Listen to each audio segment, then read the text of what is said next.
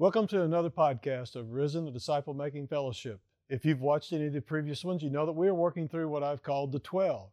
It's not about the 12 disciples or anything like that. It's a part of the 12 that you probably wouldn't think of when you're thinking about the Bible. It's the 12 minor prophets. Now, when I call them minor prophets, they're not minor in the sense that they are less important than uh, Isaiah, Jeremiah, Ezekiel, or, or Daniel. It's that their messages were just as important in God's program of prophecy. It's Bible students call them the minor prophets simply because of the brevity of their message and their ministries. Although when you read the book of Zechariah, it's by no means brief or simple to understand. And the minor prophets aren't just about the history that took place. It's not just for the people of the Old Testament. The minor prophets are for everyone, even us today, because they call each one of us to repentance of sin, for obedience to God's word, and for the promise of the hope of the future. Now, we've already studied Hosea, the first of the 12, and his message grew out of a personal heartbreak of his own family. Joel, the second prophet that we looked at, his message grew out of a national calamity, uh, an invasion of locusts that came upon land. Joel saw the immediate judgment of God with those physical locusts that ate the crops and all the greenery of the earth. And he saw that as an illustration of the ultimate judgment that God was going to bring in the great day of the Lord. The third prophet was Amos, and he was a sheep herder from Judah, but God called him to go to the northern kingdom of Israel and to prophesy against them. Amos, um, after Amos was Obadiah, and Obadiah uh, proclaimed two messages. His message was God's vengeance upon Edom or Esau, and he also predicted God's victory for Jacob or Judah. And of course, that was about the struggle between the two twins, Esau and Jacob, and how that continued all the way up till they became nations that were at odds with one another. That brings us to the fifth of the 12th minor prophets, and that's Jonah. Now, if you want to hear this story artfully uh, recounted, I would challenge you and, and invite you to listen to Ulrich Peterson's Family Time video, The Story of Jonah, and it can be found right here at risen.church or on Risen, Disciple Making Fellowship's uh, Facebook page. And of course, the story of Jonah ranks as one of the most known stories of the Bible, right up there with the prodigal son and with the Good Samaritan. And what I would like to say at the very outset is that Jonah is not a myth, it's not a fable, but Jonah is an actual person in history, and it's verified in 2 Kings chapter 14, verse 25, when Jonah's message was that the king of Israel, Jeroboam II, was going to be able to expand his kingdom. And of course, that made Jonah a very popular preacher. But when God calls him to preach to the city of Nineveh, the capital of the Assyrian Empire, then the prophet rebelled. History records for us that the Assyrians was very cruel and heartless people who thought nothing of burying their enemies alive or skinning them while they're alive or even impaling them on poles and left exposed in the hot sun to die. Jonah would have enjoyed seeing God's wrath poured out on the city of Nineveh and the people that lived there. And he would rather disobey God's call than to see his enemies be able to escape or be saved from judgment. Jonah suspected that if he went and preached to the Ninevites and they heard the message, that they might repent. And if they did, then God would surely extend His mercy upon them.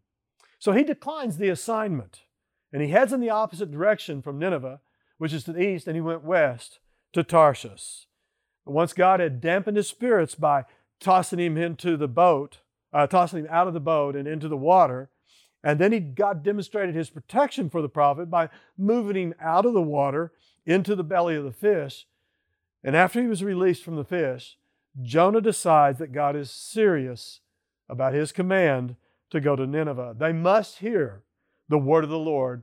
Therefore, Jonah goes.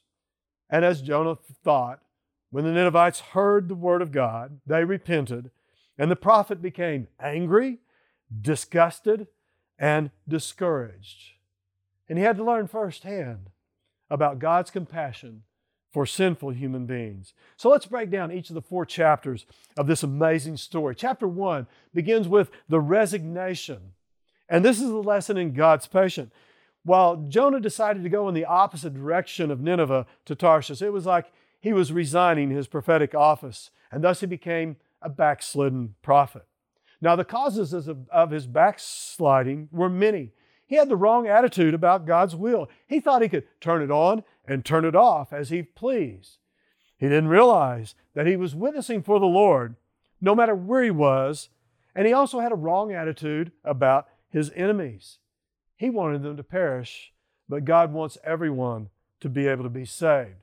So that's the causes of his backsliding, and there are many. Now, the course of his backsliding was downward. Four times in the first uh, part of the uh, first chapter and part of the second chapter, we see where Jonah went down. He went down to Joppa. He went down into the ship. He went down into the sea. And he went down into the great fish.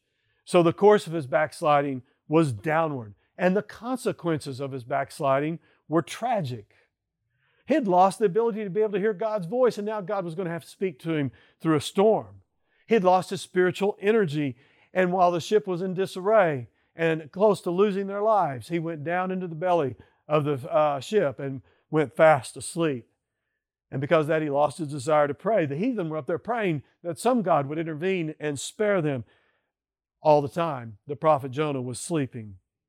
He lost his testimony to the men who were on the ship, and he also lost his influence for good because they realized that he was the very cause of the storm, and he and all the others almost lost their life. But this shows how patient and long suffering our Lord really is. So the first chapter is all about that resignation, the lesson of God's patience. The second chapter centers around repentance and it's the lesson of God's pardon. There are several ways to be able to respond to God's chastening. We can despise it like Jonah did for three days, and we can refuse to confess our sin. We can faint or give up. Or we can endure the chastening from God's hand. We can confess our sin and we can trust Him to work everything for His glory and for our good. To rebel against God is just asking for trouble. Finally, Jonah came to his senses and he submitted and he prayed and trusted, and God forgave him. That's the second chapter. The third chapter is about revival, and this is a lesson of God's power. Jonah shows us what the Lord can do with a frail human being who's willing to proclaim God's message. And this is a New Testament teaching as well. 2 Corinthians chapter 5 verse 17 through 21, Paul teaches us that we in Christ are new creations, and that has come by the powerful hand of God who allowed His Son, Jesus, who knew no sin, to be sin for us, so that we might become the righteousness of God in Christ Jesus. And with that, He has given us a ministry of reconciliation, which is our Nineveh, wherever that is. And that may be to the people we consider our enemies. He not only has given us a message a ministry of reconciliation, but He's also given us the message of reconciliation. And our sin made us enemies with God, deserving death. But Christ defeated sin on the cross. And then he defeated the grave and death when God raised him on the third day, and he came out from that tomb to never die again. That's our message of reconciliation the death, the burial, and the resurrection of Jesus Christ. That's the message that can bring life to those who are dead in their trespasses. And that brings us to the final and fourth short chapter of this amazing story, and it's about rebellion. And it's about the lesson of God's pity. Now, the key lesson of this story, of this book, is God's love and pity for lost souls. And you know, after this great revival broke out in the wicked city of Nineveh, you would think you would have seen a rejoicing preacher, one who was continually staying there and teaching his new converts about God and how to obey and follow Him. But what we find is something very different than a rejoicing preacher. We find a very rebellious preacher, one who is who becomes angry both at God and the people that he spoke to. Here we find the prophet acting like a spoiled, rotten little child. He was a believer acting like an unbeliever. And God sent a great awakening under the preacher of a man who didn't even love the souls of the people that he was speaking to. Jonah only felt sorry for himself. He had no heartfelt love or pity for the multitudes of Nineveh that were facing eternal judgment. And so it's a lesson for us to realize it's possible for us to engage ourselves to serve the Lord in some way without loving the people. And I think one thing to do here is to notice how different Jonah is from Jesus Christ himself. When Jesus looked upon a city, he wept over their condition when he saw the lostness of the people in that city. And Jesus, as he was ministering with his disciples, he demonstrated power over the wind and waves. He had power over fish. He had power over all of the elements. But he would not control Jonah without the prophet's surrender. Everything, it's amazing that everything in nature obeys God's word except for human beings. And humans have the greatest reason of all to obey God. And God did spare the city of Nineveh for a hundred plus years after the ministry of Jonah. And Jonah is also a type of Jesus Christ. Jesus even refers to uh, the sign of Jonah in Mark chapter 12, verses 39 through 41. He talks about how uh, Jonah being swallowed up in the sea by the fish. He talks about that as an illustration, a sign of his death, burial, and resurrection. But Christ is greater than Jonah in his person because he's not a prophet, he is the very Son of God. And he's greater than Jonah in his outreach. He didn't go to just one city, Christ's ministry extended to the whole world. And his sacrifice, he just didn't spend three days in the storm. He literally died on the cross to save others. And his love was demonstrated for all those who do not even deserve it. But some people also see Jonah not only as a picture of Christ, but they also see Jonah as a picture of the Jewish nation, uh, a people who were disobedient and cast out of their dry land and swallowed up by the sea of the Gentiles, preserved in spite of the opposition that they raised, and brought back again and given another chance. Now, I've also discovered another way of looking at Jonah, at the book, and it can be divided into seven episodes. And it's interesting that the first three and the second three have a number of comparisons and contrasts that parallel one another. The first episode is Jonah and his commissioning and his flight away from that commissioning. And the question would be what's going to happen to Jonah? And then we see Jonah and the pagan sailors. And the question is, how responsive uh, will the pagan sailors be? And then the third episode is Jonah's grateful prayer after God rescues him. How does Jonah respond to God's grace toward himself? Now, the second set of three parallel each one of those first three.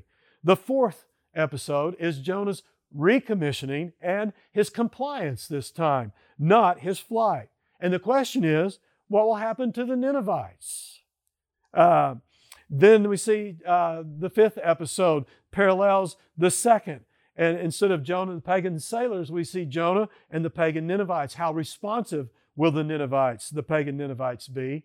And then the sixth episode, instead of uh, the third one being Jonah's grateful prayer about his response to God's grace to himself, it's Jonah's angry prayer and how does Jonah respond to God's grace toward others. And then the final episode stands alone as the climax of the story, ending with God's penetrating question. And let me read those last words. And this is God speaking to the prophet. And should I not pity Nineveh, that great city, in which there are more than 120,000 persons who do not know their right hand from their left, and also much cattle? Now, I can remember as beginning to study through Jonah for many years and thinking, what a strange way to conclude this wonderful story, but maybe not. Instead of wanting to know, because I think I've, the first time I read this, I was like, I wonder what Jonah said.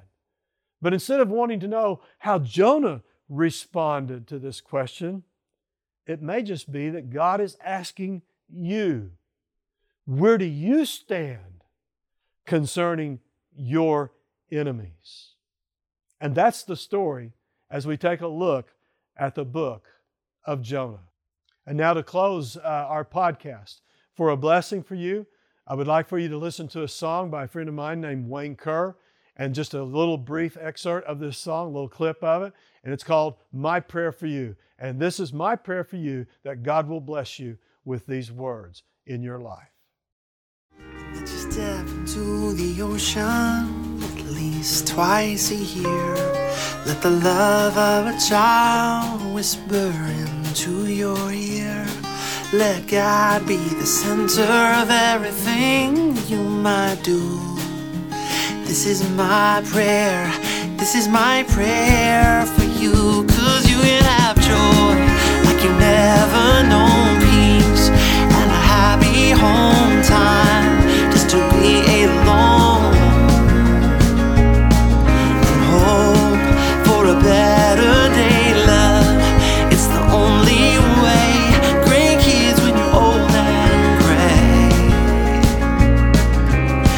is my prayer, my prayer for you. This is my prayer, this is my prayer for you. This is my prayer, this is my prayer.